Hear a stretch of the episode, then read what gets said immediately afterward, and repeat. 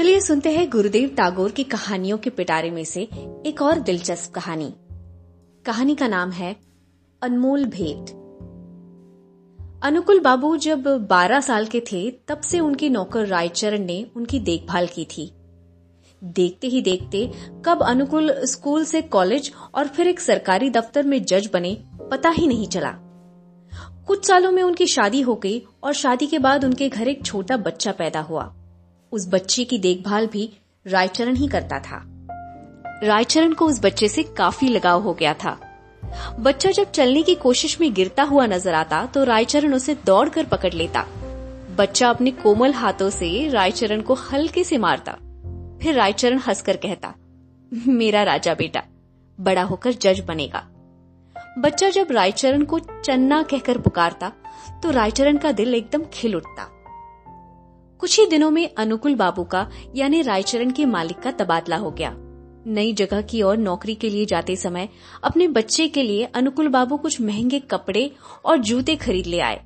उन्होंने अपने बेटे के लिए एक सुंदर सी गाड़ी खरीदी और ड्राइवर को भी नौकरी पर रख लिया था। बारिश के दिन थे तो ज़ाहिर सी बात है कि मूसलाधार बारिश हो रही थी। लेकिन वो कोई आम बारिश नहीं थी। उस दिन ऐसे बादल गरज रहे थे, मानो बादल बिल्कुल फट रहे हो। तभी अचानक से बच्चे ने बाहर जाने की जिद पकड़ ली। रायचरण से रहा नहीं गया तो उसे गाड़ी में बिठाकर बाहर ले गया। बच्चे को बीच रास्ते में कुछ सुंदर से फूल नज़र आए तो उसने फूल ले आने की मांग कर ली। रायचरण ने उसे बहुत समझाया, लेकिन वो ज़ोर ज़ोर से रोने लगा।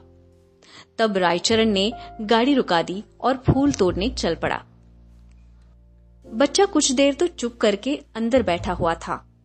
लेकिन फिर उसका ध्यान एक बड़ी सी बहती नदी पर गया। तो बच्चा चुपके से कार के दरवाजे को खोलकर बाहर निकला और नदी की ओर चल पड़ा। रायचरण जब फूल लेकर वापस आया तो उसने देखा कि गाड़ी का दरवाज़ा खुला पड़ा है और बच्चा भी गायब है। रायचरण के तो जैसे पैरों के तले की ज़मीन निकल गई। कुछ ही देर में बिल्कुल अंधेरा हो गया। बच्चे के माँ बाप को भी उसकी चिंता होने लग गई। रायचरण को रह रहकर बड़ी शर्मिंदगी महसूस होने लगी।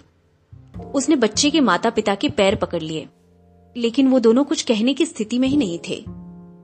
उनके मन में अलग अलग ख्याल आ रहे थे। अनुकुल बाबू की पत्नी ने रायचरण से पूछा क्या किया तुमने हमारे बच्चे के साथ? कहीं बेच आए हो उसे? या मार डाला? भगवान के लिए हमें सच बता दो। रायचरण एकदम सुन पड़ गया। वो बस अपने माथे पर हाथ मारकर नीचे बैठ गया। बच्चा कहाँ गया होगा, ये सोच सोचकर वो पागल हुआ जा रहा था। बच्चे की माँ ने गुस्से में रायचरण का हाथ पकड़कर उसे बाहर निकाल दिया। अनुकुल बाबू ने अपनी पत्नी को बहुत समझाया, लेकिन वो एक न मानी। उसने गुस्से में कहा, भगवान करे, अगर मेरा शक सही निकला तो मैं रायचरण का खून कर दूँगी। रायचरण ने कुछ दिन तक बच्चा ढूँढने की पूरी कोशिश की। और न मिलने पर वो अपने गाँव वापस चला गया। उसके खुद के तो कोई बाल बच्चे नहीं थे। पत्नी की थोड़ी उम्र हो गई थी तो उसने उम्मीद ही छोड़ दी थी। लेकिन साल की आखिर में रायचरण और उसकी पत्नी के दोबारा कोशिश करने पर एक बेटे का जन्म हुआ। रायचरण का बेटा देखने में बड़ा सुंदर था। जब वो चलने की कोशिश में गिर पड़ता और रायचरण उसे दौड़कर पकड़ लेता तो वो बच्चा उसे हल्के हाथों से मारता। रायचरण को याद आया कि कैसे उसके मालिक का बच्चा भी ठीक इसी तरह का बर्ताव करता था। वही बच्चा जो कुछ सालों पहले नदी के पास खो गया। रायचरण कई बार अपने बेटे की हरकतों को देखकर हैरान रह जाता। खास करके इसलिए क्योंकि उसके बेटे की आवाज़ भी मालिक के बच्चे से एकदम मिलती जुलती थी। अपने बेटे का नाम उसने फलन रख दिया। लड़का जब 12 साल का हुआ तो रायचरण अपनी ज़मीन बेचकर कलकत्ता चला आया। आगे की पढ़ाई के लिए बच्चे को अच्छे स्कूल में दाखिल करवाया और अपने खून पसीने की मेहनत से उसके स्कूल की फ़ीस भरता गया। इस आशा में कि एक दिन उसका बेटा बड़ा होकर जज बनेगा। लेकिन उसके बेटे का, यानी फलन का पढ़ाई में मन ही नहीं लगता था। वो अपने पिता की कमाई यूँ ही फिजूल के शौक में जाया करता। रायचरण कहने को तो उसका बाप था, लेकिन अपने बेटे से उसका बर्ताव ऐसा था, मानो एक नौकर का अपने मालिक से हो। धीरे धीरे फलन के खर्चे बढ़ते गए और रायचरण की आमदनी कम होते गई। रायचरण अपने बेटे का खर्चा नहीं उठा पा रहा था और इसी कारण उसका बेटा उससे रोज लड़ता। वो अपने पिता की हालत समझ ही नहीं पाया। रायचरण को एक दिन कुछ ख्याल आया और वो अपनी बैग लेकर चल पड़ा। उसने बेटे से कहा, तुम घबराना मत, मैं जल्दी वापस आऊँगा। किसी काम से गाँव जा रहा हूँ। रायचरण अपने पुराने मालिक अनुकुल बाबू की हवेली पर पहुँच गया। अनुकुल बाबू कचहरी से लौटकर कुर्सी पर बैठे थे। उनकी दूसरी कोई संतान नहीं हुई थी इतने सालों में। तभी वहाँ से अनुकुल बाबू की पत्नी दरवाजे से अंदर आई। पहले तो रायचरण को उसने सालों बाद देखकर थोड़ी सी चौंक गई।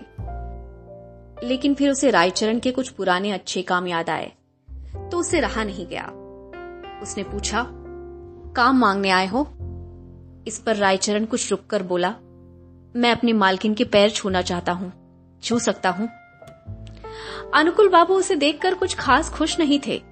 रायचरण ने उनकी तरफ़ देखा और कहा, सरकार, आपका बच्चा कहीं खोया नहीं था, बल्कि मैंने उसे चुराया था। अनुकुल बाबू चौक गए। उन्होंने पूछा, क्या? मेरा बेटा ज़िंदा है? उनकी पत्नी चौकन्ना रह गई। वहाँ से बोली कहा है मेरा बेटा? मेरे पास ले आओ उसे। रायचरण ने कहा, मैं परसों उसे आप लोगों के पास ले आऊँगा। रविवार का दिन था। अनुकुल बाबू और उनकी पत्नी रायचरण की राह में अपने घर के बरामदे में बैठे हुए थे। तभी रायचरण का हाथ पकड़े हुए एक सुंदर बच्चा गेट के अंदर आ गया। फलन को देखते ही दोनों खुशी के मारे रोने लगे। बच्चा देखने में काफ़ी सुंदर था और उसने कपड़े भी काफ़ी अच्छे पहन रखे थे। कुछ देर बाद जब अनुकुल बाबू और उसकी पत्नी शांत हुए तो उन्होंने एकदम से पूछा हम कैसे यकीन कर ले कि ये बच्चा हमारा है?